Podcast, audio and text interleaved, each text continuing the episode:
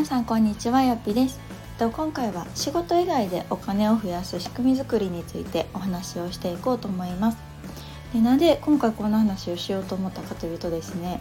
えっと私は今まさにえっと、出産を終えてですね子供が今2ヶ月なんですけれども、ま基本的に仕事っていうのはもうほとんどしていない状態です。でかつフリーランスなので、まあ、会社員の方だったらあの育休手当っていうものがあると思うんですけれどもフリーランスの場合はそういうものがありません。なのであの仕事をしなかったらそれだけ収入がストップするっていうのが、まあ、普通ではあるんですけれどもでもあの私の場合ですね本当あの幸いなことにブログ運営っていうものをしていたので今もですねそのブログがお金を生んでくれているっていう状態ですごくあのやっててよかったなって 今思っているんですけれどもなんかそういうこう今までって仕事っていうものが、まあ、多分収入を得る手段っていうのがね、まあ、当たり前の感覚だったのかなと思うんですけれども今はですねあの感じるのはやっぱりこう自分の仕事以外のところで収入を生む仕組みっていうのをやっぱり作っておくべきだなっていうのを今回改めて感じました。で、えっとまあ、今の私が、まあ、多分その仕事っていうベースではねあの働いていないんですけれどもじゃあどういうところで収入が生まれてるかっていうと一つは今言ったブログ。でもう一つはえっとまあ投資ですよね。投資っていうほどのことはしてないんですけど私の場合だったら積立 NISA っていうのを、えーと、どれぐらい前かな？2年ぐらい前からやっています。でそれまではそんなんやったことないしよく分からんしなんか損したら嫌やわみたいな感じであの何もしたことがなかったんですねでもっと遡ると、まあ、このブログの収益化っていうのをする前は本当にこう自分が、まあ、時給とか月給とかで働くことしかこう収入を得る手段というのを知らなかったんですよね。うん、なのであの、まあ、時間の切り売りじゃないけどやっぱりそういう時間の対価としてお給料をもらっているっていうのがそれに対して疑いもしなかったですね。まあ、それが当たり前っていうあのところがありました。ただ、まあ、こういうふうにブログ運営をしてたりとか、まあ、積立 NISA をすることによって、まあ、今現にあの仕事をしなくても収入が生まれてるっていうあの状態を作ることができています。でそれはやっぱりその仕組み作りを事前にしておいたっていうところが大きなポイントかなと思っているので是非あの私はおすすめをしたいなと思っています。であのよくこう貯金とかもそうですけどまあ、今までって銀行に預けるのが、まあ、スタンダードじゃないですかでも実際は金利なんてもうほとんど使わないしなんかこの間ねすごいインスタやったかななんか面白い表現されてる方がいて銀行口座に預けてるお金っていうのはニートだみたいなことが書かれてたんですね。でそれ何かっていうとあの本当金利がほとんどつかない銀行にあのお金をね預けてても増えることなんてほとんどないしむしろなんか引き出す時とかね手数料取られてるからむしろマイナスだみたいなことが書いててでそれよりもそのお金を銀行口座に貯金するんじゃなくって例えばこう、うん、イデコするとか NISA するとかまあ他のね株とかもそうだと思うんですけどそういうのにするとかそういういわゆるお金に働いてもらうっていう表現をよくされているかと思うんですがそういうふうにすることでほっといてもお金が増える仕組みっていうのをやっぱり取りて取り入れていくことが大事っていうこと。私もね2年ぐらい前ですよ。つい 2年ぐらい前になるほどなと思って始めてみました。で実際ここ2年ぐらいで私はね積み立て NISA ぐらいしかしてないんですけどえっとねそれでも12万ぐらいはプラスになってます。まあ、もちろんねあのどこを買ってるかによっても違うと思うしあのどれだけ月かけてるかによっても違うと思うんですけどもあの12万増えるなんてことは絶対ないじゃないですか銀行口座に預けてて。でも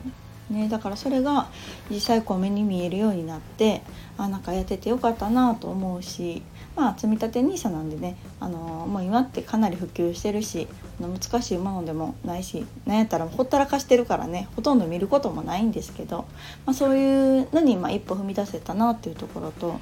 あとブログ運営に関しても、まあ、私はもう好きで書いてるもう今はねずっともうブログが趣味なんですよね私は。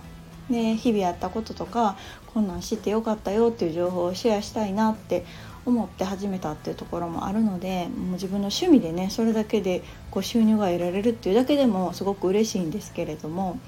あの今は全然ね自分がかける時間がほとんどなくって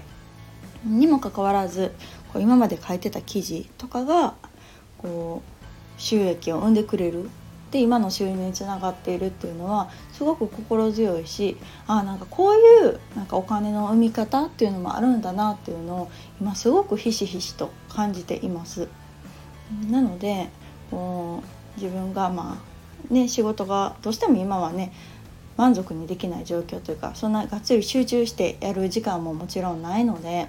まあ、そういう環境だったりとかあと、まあ、中にはね例えば今後介護があるとかいう方もいるいらっしゃるかもしれないし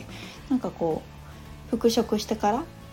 育休終わってね仕事に復帰してからもなんか時短になったからお給料減っちゃったってモチベーション下がるっていう方がすごく私の周りは多いんですけれども、まあ、あの産休育休中に立ち上げたブログで、まあ、収益があると、まあ、あの働きながらでもね自分は他の仕事をしながらでもブログがあのお金を生んでくれるっていうのはやっぱりすごくいい仕組み作りだなと思うし私が講座をやってるこの受講者の方でもそういう報告をしてくれる方がたくさんいるのですごく、うん、嬉しいなと思うし、まあ、今のこの時代だからこそできることなのかななんて思っています。なのでどうしてもこう、うん、自分がね働いてそれでいただけるお給料っていうのは、まあ、一番分かりやすいしうんまあ、一般的なスタンダードではあるんだけれどもあのすごく私が思うのは人間ね1日24時間しかないし1年365日しかない中でやっぱり何かに費やせる時間ってやっぱり限りがあるじゃないですか。もちろんこう仕事に費やす時間を増やせば増やすほどそういう時給換算のお仕事とかってもちろん収入が比例してね増えていくわけだけれどもうんということはそれ以外の時間仕事以外の時間が減ってるっていうのは確実だしやっぱりそこのバランスがすごく難しいと思うんですよね。うん、なのでやっぱりこう自分が働いたというか、うん、そういう自分が捧げた時間分お給料いただくっていうのには収入を上げるやっぱり限界があると思うのでやっぱり自分以外のものに働いてもらう例えばそれがお金に働いてもらうもそうだしまあ、パソコンみたいなこうコンテンツ自分が作ったコンテンツで働いてもらうもそうだし例えば会社とか作ってね社長さんとかだったら従業員の方に働いてもらうとかなんかそういう考え方なのかなっていうのに感じています。なのでやっぱり自分ができることっていうのは限りがあるっていうのをなんかこう今までは何でもこう自分がやった方が早いしとか、うん、理解できてるしとか思ってたけどやっぱりそれには限界があるからやっぱり自分以外のものをどれだけこう育てるかっていう感覚っていうのはすごく大事だなというのを今回また身をもってすごく感じました。特にね、あのブログされてる方ってなんかライター業もなんかしたいなっていう方多いと思うんだけれどもやっぱりそこの大きな違いっていうのはライター業っていうのはやっぱり一記事書いたらいくらみたいにあのお給料というか報酬がもらえますよね。それがやっぱりすごく分かりやすいから目の前のお金を考えると多分その方がいいと思うんだけど、うん、でもこうある意味その書いた記事ってお金をもらったらもう終わりなんですよね。その依頼主のものになっちゃうからそれで終わりでそこからいくらアクセスがあろうとも見られようとも自分には何もない